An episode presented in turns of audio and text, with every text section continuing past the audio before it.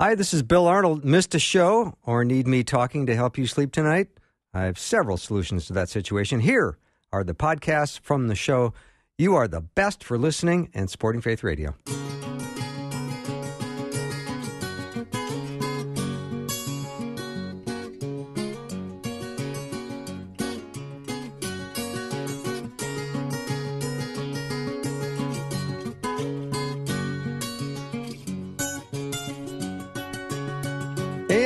Welcome to Afternoons with me. I'm Bill Arnold. Thank you for joining me today. We're uh, uh, awfully glad that we've got the amazing and beautiful Queens of the Round Table uh, coming up in just a couple of minutes. We also, I've got a little bit of things to uh, clean up from the last hour.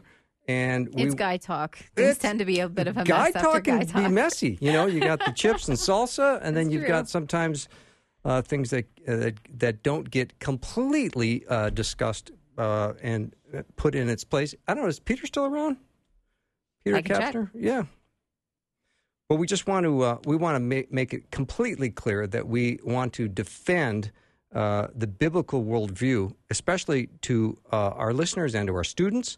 And it's something that we uh, and I believe completely that the the how important it is to have a biblical understanding and a biblical w- worldview, especially for our students here at the University of Northwestern. Right, and not to put words in any guy's mouth, but I think the the difference might be in the terminology between Christian worldview and how that's interpreted versus a biblical worldview. Because people who equally claim the name of Christ might see differing uh, opinions or might read different applications of Scripture, and yet that should be the source of all of our authority is to go back to that Scripture. Where if you and I disagree with one another, as sometimes happens, then what we should both do is go to Scripture and allow that to inform our worldview rather than trying to find different verses that support our pre existing positions. We should go with open minds to our open Bibles and say, all right, this is going to inform my worldview. This is God's word over my life. I'm going to submit myself, my opinions, my preconceptions to underneath the, the word of God and then that is going to refresh and transform my mind. So, I guess when I say biblical worldview, that's what I mean, as opposed to other, you know, a collection of of policies or opinions that might be termed Christian worldview. Maybe people see it differently, but hopefully we can all come together around the Word of God and see what God has to say, and then that informs the way we think about everything. It illuminates the way we think. Yeah, and uh, Rebekah, I think you said that beautifully, and I am just I'm just warming up. you really go awesome. Oh, you got more? If you got more, bring it Not- on. Not for a while though. no, but I mean it, it's it's beautiful because we are uh, all about studying God's word, knowing God's word, and applying it in our lives and in our everyday lives, and how it shapes our worldview. I know when uh, Dr. Greg Bourgond comes on, he says that your beliefs uh, in, uh, create your values, and your values then inform inform your worldview. And your worldview then dictates your behavior. So, what we believe is very important because that forms your values, and then your values become your worldview, and your worldview dictates your behavior. Exactly. And I think we get confused as individuals and as cultures when we get that out of whack. We get it out of order and we try to make God or the Bible fit into what we want it to be rather than saying, all right, there's a creator God, he's over all. And so I'm going to submit to his will and his plan for me. It's got to be in that order and not get all mixed up. Mm-hmm.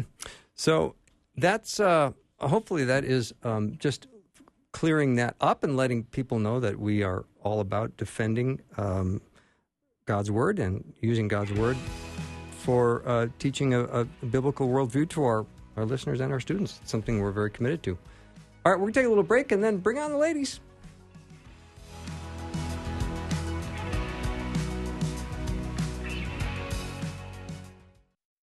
Fall Share begins Tuesday, September 10th, here on Faith Radio. I'm station manager Neil Stavum, inviting you to join us for these special days of broadcasting and fundraising. Your support is needed to keep this ministry going strong, and it means lives changed, families strengthened, and communities impacted as the gospel goes out. Pray about your part and plan to join us starting September 10th for Fall Share. Or you can make your gift now online at myfaithradio.com. We've recently expanded Faith Radio's reach by now broadcasting in FM in all our markets. More and more people are growing in their faith by hearing our programming in a clear, strong FM signal. Thanks for your ongoing financial and prayer support that makes this expansion possible. Visit myfaithradio.com to see the FM frequencies for each city in our network. Then set your station preset button to Faith Radio and enjoy in FM.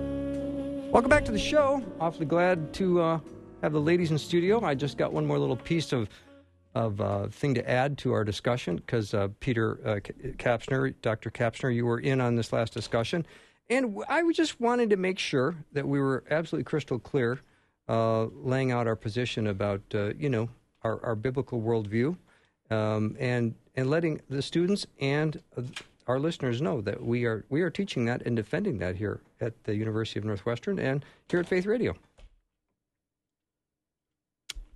And Peter, are you there? He said he's there. He said he's ready. So anyway, I guess he's not on. Anyway, thanks for uh, thanks for being ready, Peter. Even though you're not there. That's I love live radio. So much fun at times. All right, Peter. We're going to just take that as a big no. All right, let's. I'm uh, here. Oh, Are you there, here? There you are. Thank you. Oh, there I am. Well, Yeah. This is fun. Did you hear any of what I said? Did I heard, I heard something about being real crystal, crystal clear about biblical worldview and at Northwestern Faith Radio? Was there was there a, a no, that was that, that? was could- it. I just thought you would have another wise word for the discussion. I don't know. You know, here's what I'll say about that is um, uh, in in terms of being involved in Christian academia and um, where people are teaching about the faith and in different institutions, you you sort of come across other Christian institutions from time to time around the country and what their positions are on certain topics and certain ideas, whether it be the inspiration and authority of Scripture might be one of them. Uh, it might be what we think about sexu- sexuality and gender and and the reason why I am at Northwestern at, at the level that I am and just took a new faculty position here at the university and, and participate in faith radio like this is because of the the institution's position on those topics like the authority and the inspiration of scripture. There has been no doubt and no compromise and not even a hint of it to say that we are going to keep following God's word to the best that we can understand it. Uh, we'll we'll yield our lives to it for sure and uh, and I wouldn't want to teach anywhere else that that was saying anything different. And believe it or not, I've studied in schools and and even taught in some schools where. Um, and especially overseas at a certain time, where the entire religion department would look at the Bible more like a historical document that's interesting, but not anything to give your life to. And uh, in terms Hmm. of authority, and I don't, I don't share that view in the least. And same with Faith Radio. And when it comes to matters of sexuality, I, I teach that class as we've often referen- referenced on the show and there's there's absolutely no doubt in that class that we uphold that the biblical standard of marriage is male and female and that's without compromise or without doubt. Now i absolutely hope that we approach all the rest of the topics through the lens of compassion and understanding and and with an awareness that people are really confused in all of this. But part of the job of the course is to address some of the confusion and uh, and and try to walk through it in in a way that is hopeful for everybody that doesn't cast somebody out of the journey and uh, and yet it continues to invite them to say there is truth in this and it may not be the easiest thing to walk towards but let's keep doing it together so on those two topics those would be examples but um, it, it is uh, especially why i'm at northwestern and, and participating in faith radio because of that kind of thing Mm-hmm. Awesome, Peter. Thank you so much for uh, taking the time to stay on the line and join us for uh, that little um, discussion. I appreciate that. Yeah absolutely it's so fun to be with you bill love it Thanks. All right, we're going to take a little break and then we'll uh, get the ladies on. Thanks for uh, listening and thanks uh, to all my guests. And thanks for um, Dr. Peter Kapsner and George and Pastor Tom Brock. It was a great hour.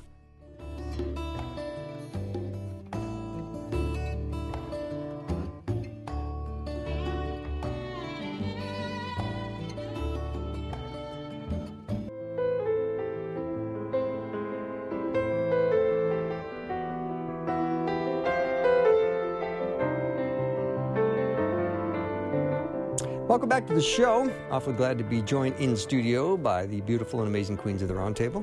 And uh, Rosey, you always do such a nice job of helping organize the crew and getting Aw. things going. And I appreciate your input and your help. So please uh, introduce our guests. Well, I would love to. This is Mary Braun, and she has um, been on the show before. She works with Minnesota Teen Challenge, as well as her coworker Jen also works at Minnesota Teen Challenge, and they're both in marketing. And they both are great fans of Faith Radio and the show, and walk with the Lord closely. So it's just so fun to be able to discuss issues that are mm-hmm. pertinent to our day today, as well as to women. And also, I understand a lot of men listening to the show learning about us women. So that's really fun. Yes, they do. And so, Jen, Mary, welcome. And Thank you. maybe you. you. one of you would like to share what the three of you ladies have in common. Well, we have a lot of things in common. Um, all three of us used to work in the secular world at for-profit jobs before we switched to nonprofit world and worked in Christian ministries. That's one thing. Uh, we all have experience with addiction um, in our families or friends or you know just in our lives. We're all married. Um, and We're all good working moms. We're all working moms. Yeah, we all love the Lord. That's beautiful. And uh, Rosey, you uh, are in back from a little bit of a health thing. I am. So- I had, yeah, I had double pneumonia, so we missed Yeah, our. we did um, miss. We did miss a, a week ago or 10 days ago or something. Yeah. Queens at the round table. But when yeah. you hear the words double pneumonia, you think that's kind of serious, Mm-hmm. and the bounce back back's not going to be as fast as it was for you. But you've got a lot of people praying, I did. and I think that's part of it, isn't it? I not only had a lot of people praying, so for me and uh, my walk with the Lord, sometimes as a very independent woman, as growing up in our society today, we think we have to do it all ourselves. But the Lord taught me through my husband's journey with lung cancer that we must open ourselves up to ask other people for prayer. So as soon as I was diagnosed, I was asking everybody I know, mm. please pray, pray for me, please pray for me. And I was healed within seven days. Love the Lord for antibiotics as well. But double pneumonia to nothing That's is pretty good, right? Mm-hmm. And Yeah, so amazing. I just am very thankful for all the people who are praying, as well as for my Lord teaching me to ask. indeed. Now, having three uh, or four, I think, of course, Rebekah, you're in this. You're in this thing too, just so you know. Thanks for noticing, Bill. Well, I did. You know. It's so lovely here. to have Rebekah back. Yes. It's good to see you, Yeah, ladies. that's a whole other show, back. just It so you know. Yeah. Rebekah Yeah. being back is a whole other show. But I want to talk about uh, some gender myths today, and maybe we can break these down a little bit. So, with you ladies here in studio, you can speak um, on behalf of women, and I'll ask some questions, and maybe we can figure out um, where men and women stand on questions like this. Um, are, who's more romantic, men or women? Mm. Who wants to go with that one Yeah. first? Should I lead it? Yeah, why don't you- okay, why don't you so go? I love this question because I have two boys that are 19 and 22, and they're trying to figure it out, as well as my hu- husband has always been very demonstrative romantically, um, especially while we were dating. He still opens my doors. He still asks how I'm feeling. I still receive sweet notes. And so this was a huge debate at my house with especially my 22 year old um, son because he was saying he thinks men were more romantic. And I had to look at how Gary and I demonstrate love. And I'm like, ooh, I think you might be right. Because the way I might show romance is making sure the house is clean. His favorite meal might be cooked. Um, but when it actually comes to planning romance, oh, I think it's scary. I think in my life. It's funny that you said that because I, when the reason I was just baffled and at a loss for world, words, which is very uncharacteristic, is the first thing I thought of is, well, what's the definition of romance? Because uh, my definition of romance today is very different than it was when I, you know, 20, Right. 30 years ago, and and now um, I think you know, for me, romance is is any um, it, it, there's there's like an emotional intimacy, and there's also just a kindness, and and so I do that a lot. My husband does that a lot, um, and I don't think it's really a gender thing, um, but that's that's my experience. When I look at my son and his fiance, um, she's you know doing all kinds of special things for him, and and I know he doesn't reciprocate, so I, I keep wishing that he would just you know step it up a notch or two. But but it's a different. Uh, my definition's different. So I don't know. How about you, Jen? Yeah, I think it more um, lays in the personality, right? I don't. I don't think it's really gender, but it's what's what's your language of love. And I would go with Rosey on me being romantic is making the dinner he likes or um, making sure things are clean or, you know, whatever that is. It's service, acts of service more than anything. But Right. I like Rebekah? Well, I happen to marry a guy who's very interested in doing the. Um, he's he's very romantic by nature, although he probably wouldn't call himself that. I'm just going to go out on a limb and say maybe guys don't own that title. They'd rather think of themselves in other ways, uh, because maybe because of the stereotype. But with a couple of years under our belt, um, my husband has been great about surprises. He loves surprises. I'm not. I don't typically do that type of thing. It's it's kind of hard to surprise him in return. So I have to find other ways of being um, surprising toward him that that will um, fill what he's looking for as well. So I think sometimes it's just judging what a person needs, how they best feel loved and cared for, and taking even that act of consideration and saying, well, I noticed that this person likes to give gifts, but they don't seem to be filled up in the same way by receiving gifts. Maybe they'd rather have some time to themselves to do something they really like, and I can volunteer to babysit while you have time with your friends or something like that. I think that can be in a different way romantic because mm-hmm. it's showing the love and care that you have for them to be very individual and specific about how you want them to feel your love. And it's very active. What you just described is a romance is an act. It, it's very intentional. It's very mm-hmm. thoughtful, and I love that definition of it as well. It's not it's not just a card or flowers or, or something simplistic like that. It's much more engaging. But if you're looking for a way to engage your lady, then that's not a bad place to start. Right. Cards, flowers, chocolate. Start with those good foundational basics and then build from there. If you just want to start, start simply. But don't you think too that as in a relationship, I feel like I've always been able to tell when the act was just being done for the sake of the act. Oh, it- definitely. it- and that always falls flat. You can bring me a diamond ring, but if it's just because you feel like you're supposed to, forget it. It doesn't feel good. Where, where I would rather much have it like a cigar band, you know, or mm-hmm. something because it reminded you of me or something. Not that I smoke cigars. I'm not saying that, but as an example, We learned so much about each other. right? Um, so, as an example, though, it's it's not the quality of or the quantity of the romance; it's the quality of it. It needs to hit home. That's romantic too. All right, ladies, do traditional uh, roles work today? I mean, what, I mean, what does the Bible say about that? Okay, so Bill, explain traditional roles. Like, are you thinking women well, staying home? I'm I'm thinking um, of that's a good question. You know, Right? sometimes I I don't I ask questions as long as there's no follow up questions. I might not ever be back. But- this might be my last time No, but I Queens of the Round Table. uh, I certainly uh, personally grew up where dad went to work and and mom worked part time, but pretty much her job was staying home and taking care of the kids. Mm-hmm. And now those roles uh, probably are not the same today, although the need is the same. Mm-hmm. Kids need to be taken care of, and um, so maybe that's what I'm thinking of traditional roles. Yeah. I think the economy has really thrown a wrench in that. I think there are so many people, whether they be, first of all, if we can even discuss staying home, could be both a male or a female role, depending on um, the capacity of the breadwinner, who's you know who's bringing the most income to the table or the most need to the table, so that somebody can stay home. I think that has to be addressed.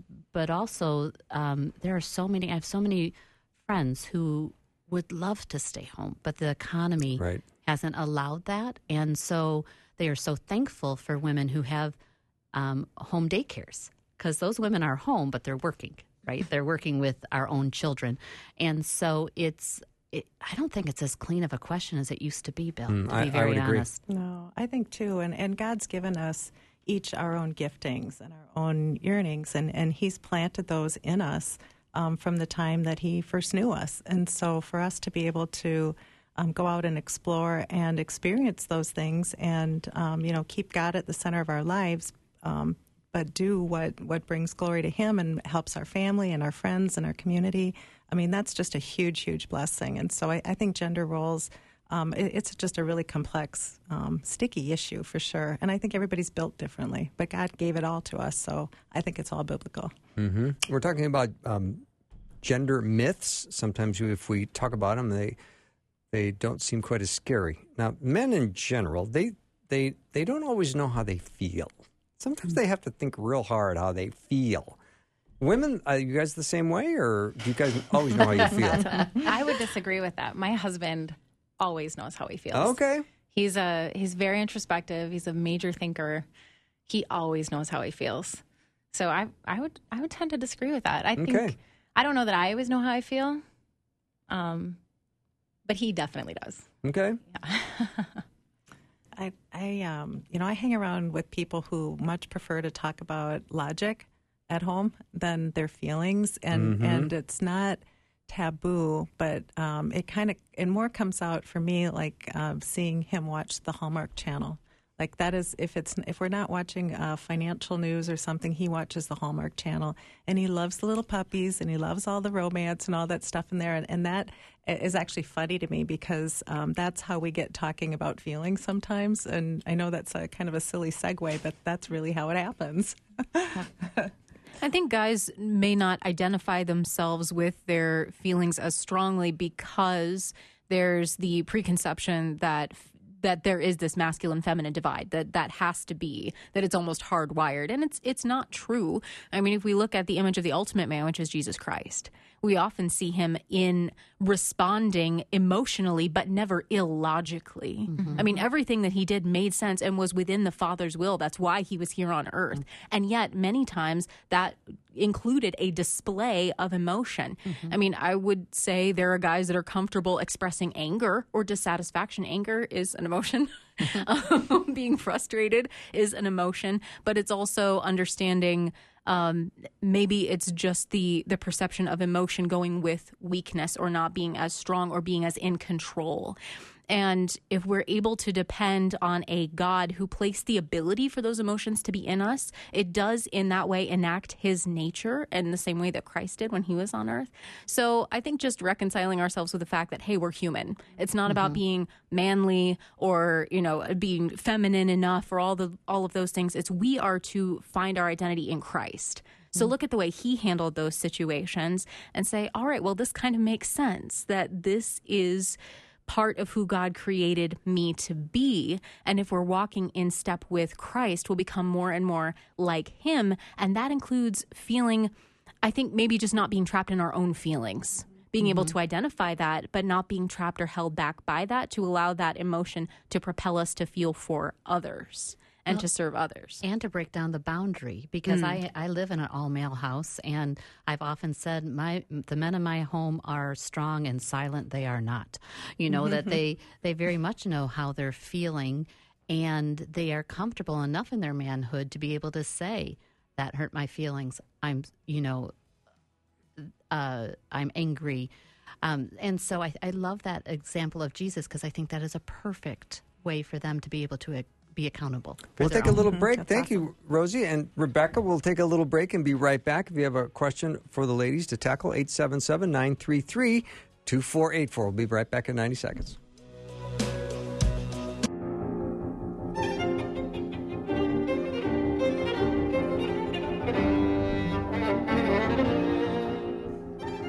Welcome back to the show. Delighted to have the amazing and beautiful Queens of the Round Table. I've got uh, Rosey, Mary, Jen, and Rebekah. So I've got lots of talent and lots of uh, great um, wisdom in the studio. So if you have any questions or issues you'd like us to address or tackle, let us know. We're talking about gender myths and trying to break some of those down because men and women are, of course, very different. Uh, but m- maybe if we get some insight from the ladies, that will help all of us. So let me address this issue, ladies. When we talk about handling conflict, I know men and women can be quite different on the ways that they handle conflict. What do you say about your side of the story? Your side of the of the street handling conflict. Uh, such a great question, Bill. I, I feel like handling conflict is a continuum of emotions. It depends on what the conflict is, who you're um, in conflict with, how sensitive the issue is. I would say that most of the time women will tend to be indirect, where men might be more direct. Um, at least in my experience with dealing with most of my girlfriends. Um, though I I don't have any statistical knowledge, but I would say I feel like women are changing in their response. Where as we've grown in our identity with the Lord, that we are becoming more uh, less fearful of conflict and more willing to go to the table with exactly how we feel, which I don't think has always been the issue. I think that's changed with roles. Mm. And we were talking about traditional roles. I think that's been changing. I don't know, ladies. What do you think? Mm. You know, um, it, it's impossible to be in relationships with people, be working with people, um, have any type of relationships with people, and and spend much time there without having conflict. And so, I think the more time that we spend with people, the more comfortable we need to become with dealing with conflict. So, any one of us, each of us, is always best when we have access to our brain and to our heart. And so, we need our head and our heart both engaged. And so, for myself, I know that um, if I don't have access to my head and I'm all in my heart, I'm I must be really involved somehow, and it's it's tripping something inside me where I'm acting really emotionally. That's not typical for me, and it's not where I like to talk too much with people because. Um, I don't like that part of me. And so I kind of know when I'm becoming there. Um, at work situations, um, you know, I'm way more logical, even killed, but I'm less personally um, maybe threatened. I, and so it, there's a different level of vulnerability there. And so I, I, like what you said, Rosey, about there being a continuum. Uh, but I, I, don't think it's uh, really male or female. I, I, think we tend to also attract people who are like us and, and kind of surround ourselves with people like that. But I, I, really believe we're all at our best when we've got our head and our heart and we're able to just connect um, kind of on a human level and talk through things. So if you're mad at us and and then we're sorry and we bring you a gift, does that help? so that's really funny. I just saw a meme the other day that said, "What is the best I'm sorry gift?" Yeah, and the answer is changed behavior. Ooh, wow! Well, I'm afraid that's not going to happen. so that's what I I'd want. I'd rather get some roses. Yeah.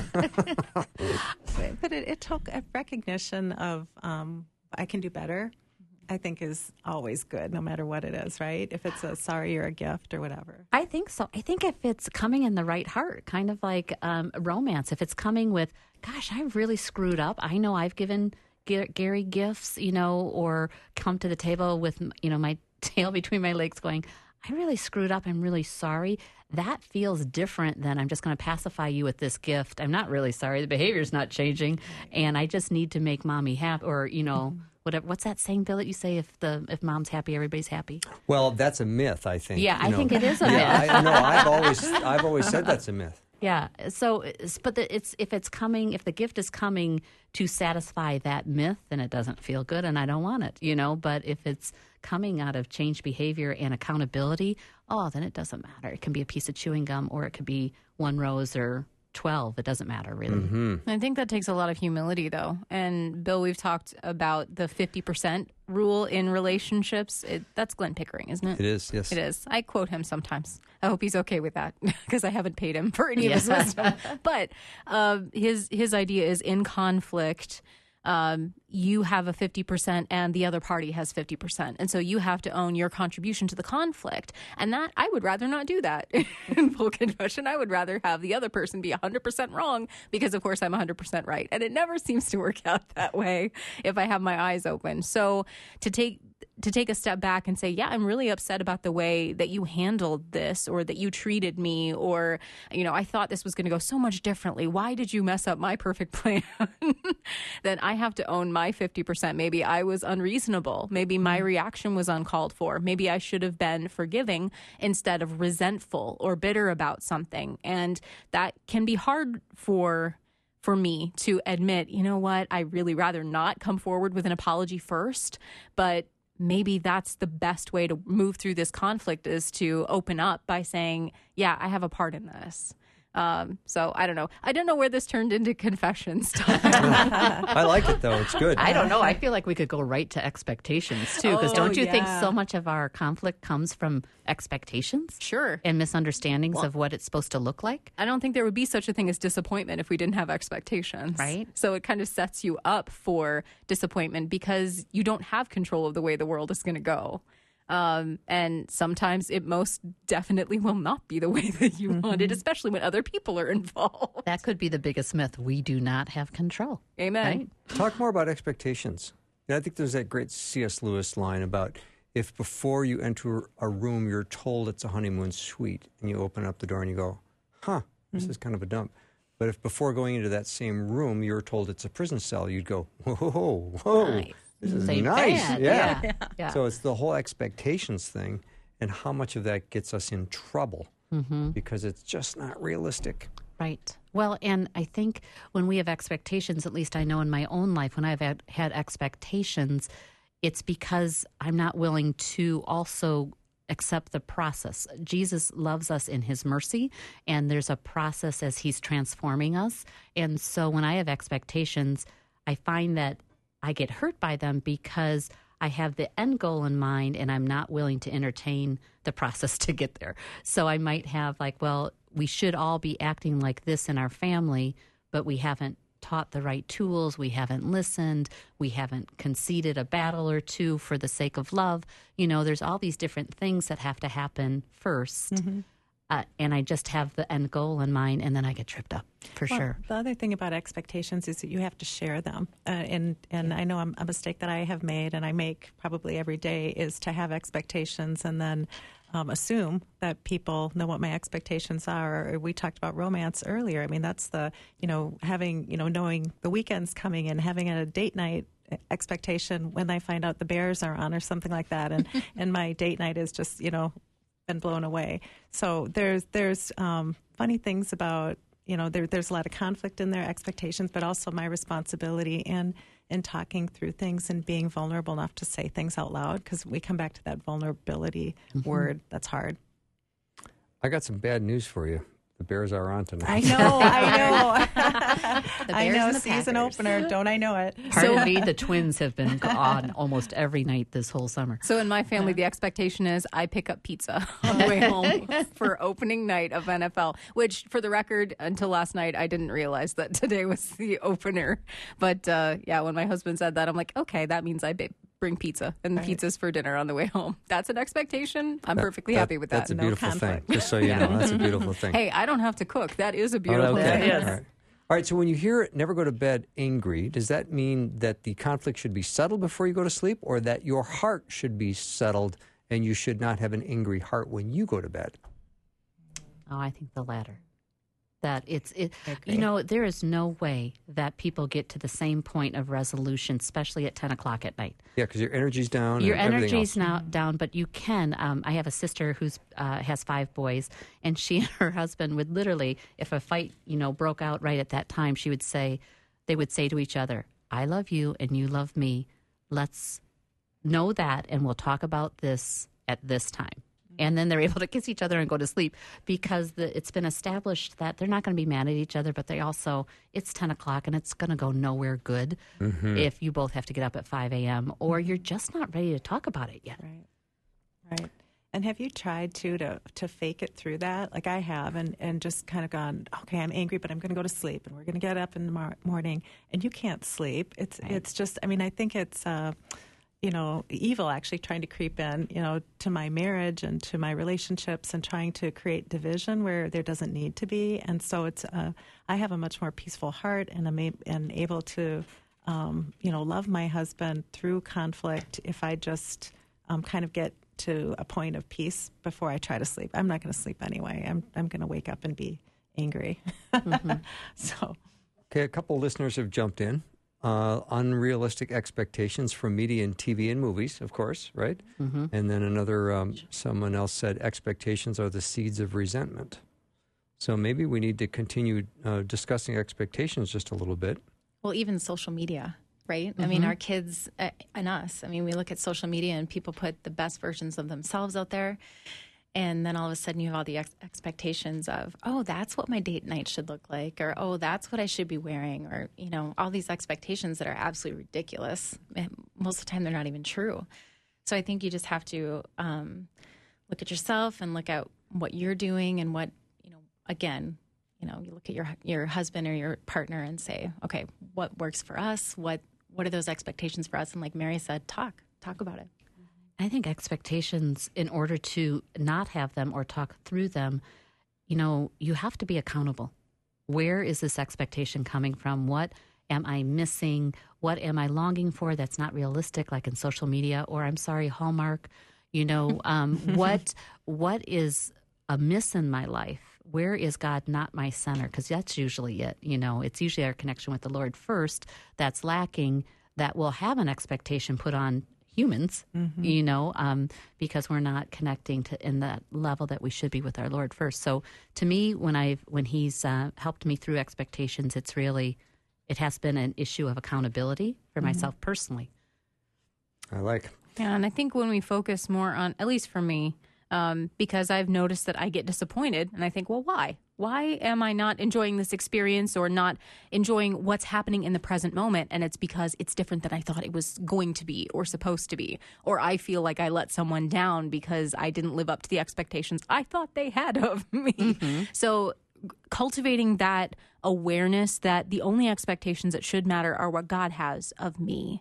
And if He says, I am His child, dearly loved by Him, then I don't think anybody else's opinion really matters. He's not going to go around and consult other people about what they think of me and adjust his opinion accordingly. He knows me in my inmost parts before I was even born, and he's the one who's the the one whose opinion should matter. Now, also on that list, I want my husband to think well of me. I want my coworkers, even Bill, to think well of me. But it's because hopefully, if I'm in line with what God wants from me, then that intention will shine through. So what I've been trying to do, and this is a work in progress for me, is to adjust that. That if I sense the disappointment coming through or feeling like I've let somebody down in those expectations, I've been trying to combat it with gratitude. And I'm not sure I always saw those two things as opposites, but I think um, that that being thankful it's been called the chief of virtues um, that that i think that was chesterton although i can't be sure um, sorry about that but i combating that idea of not enoughness with look at all that God has given me and the goodness of God as revealed in others in my life and the blessings that he provides.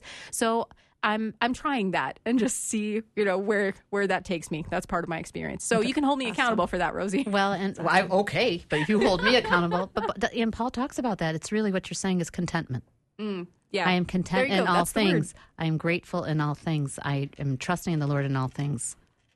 All right, let me take a little break. When we come back, we'll have one more segment with the ladies. And if you have any more uh, questions or issues you'd like us to tackle, let us know. 877 933 2484. It's a text message only. 877 933 2484. Be right back.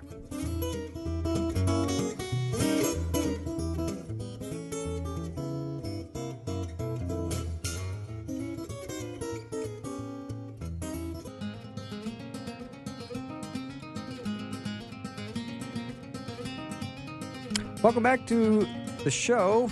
The amazing and beautiful Queens of the Roundtable are in studio.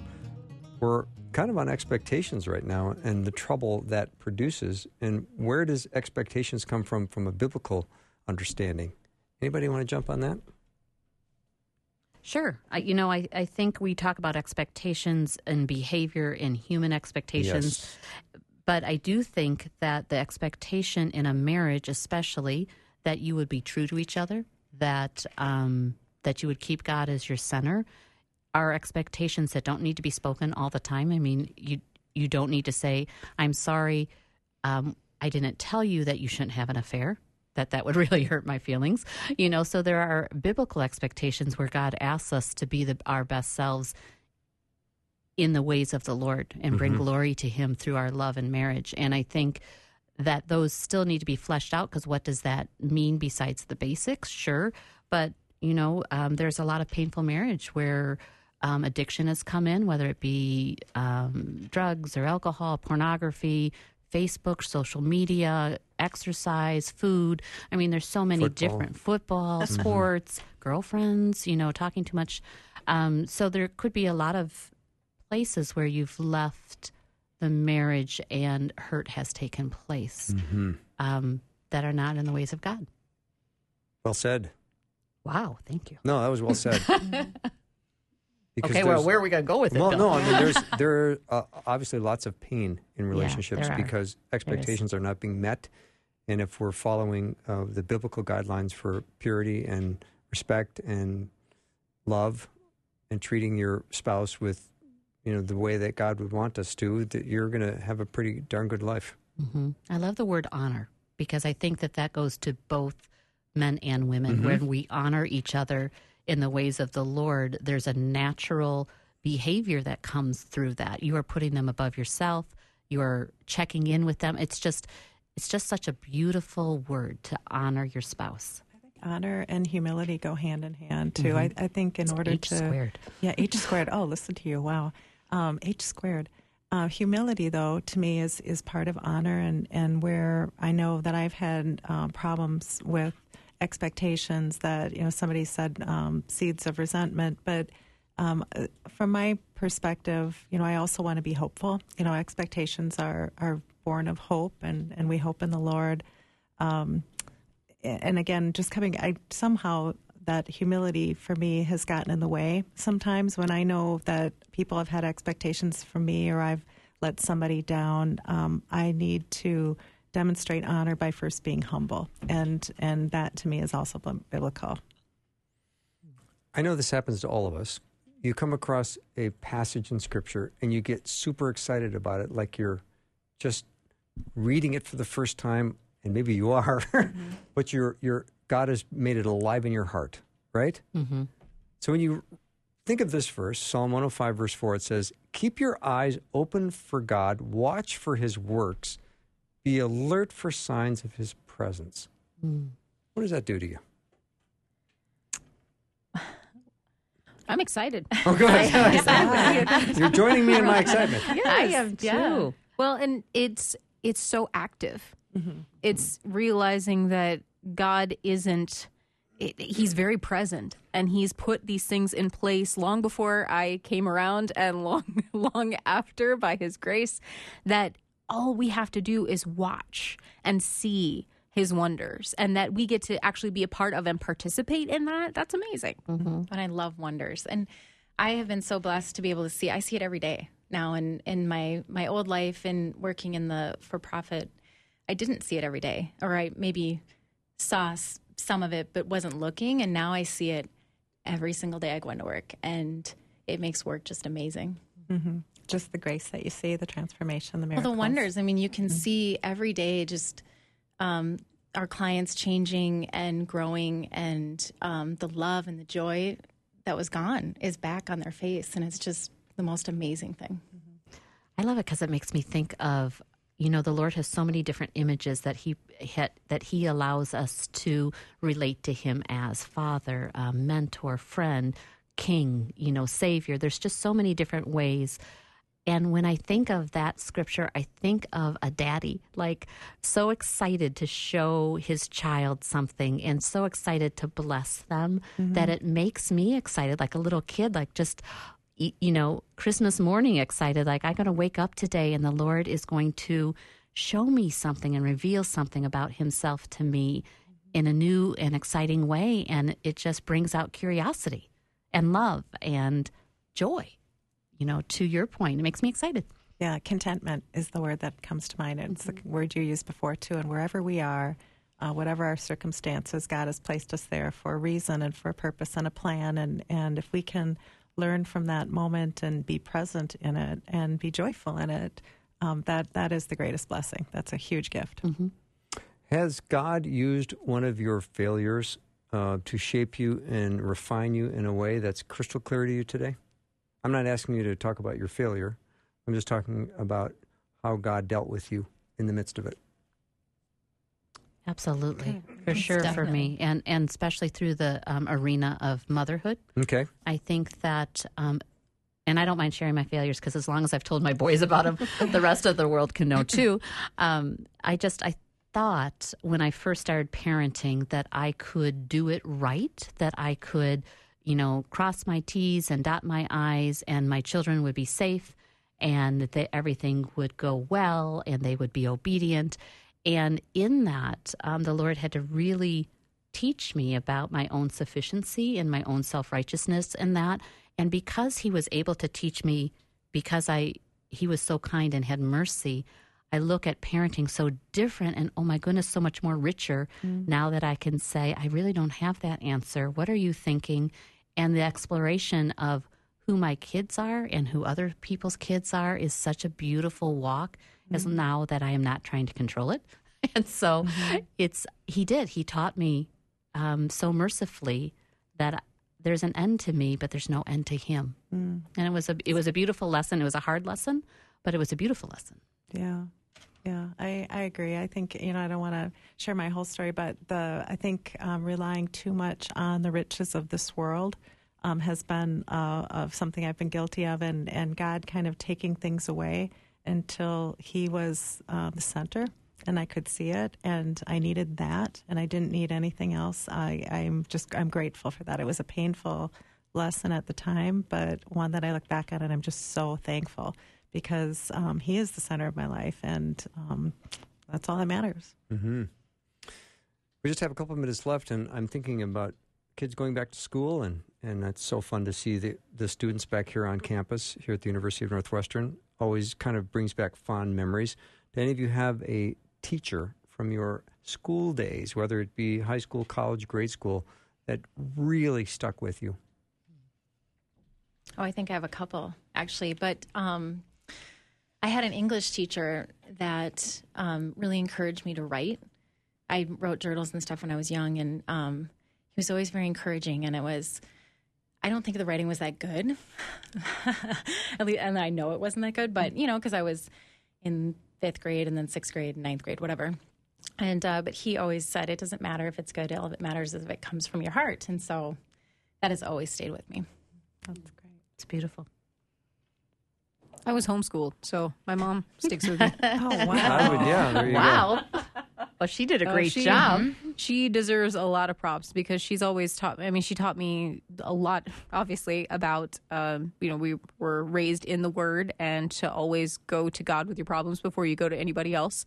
Um, taught me to love reading, which is something that I carry with me to this day, and just that um, no matter how badly you think you messed up today, there is by God's grace new mercy tomorrow. So mm-hmm. it's every she used to say that and we had a little plaque on the door that said every day in every way I'm getting better and better.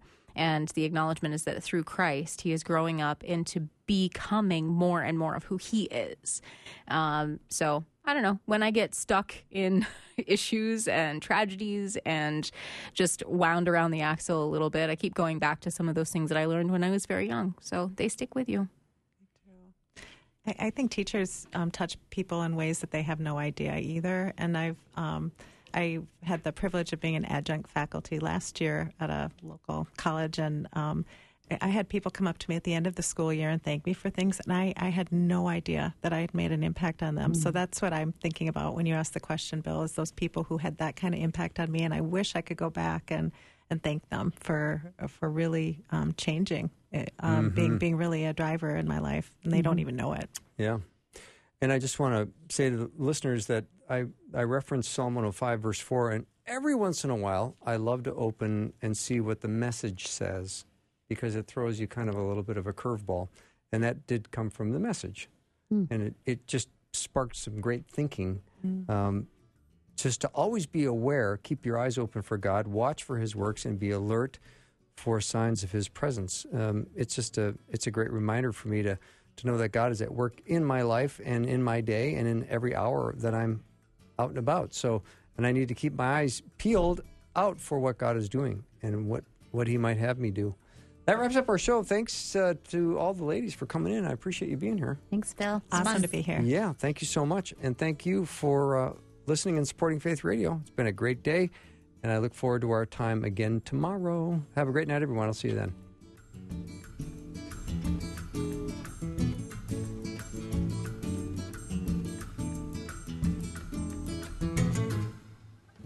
Thanks for listening. Programming like this is made available through your support. Information available at myfaithradio.com.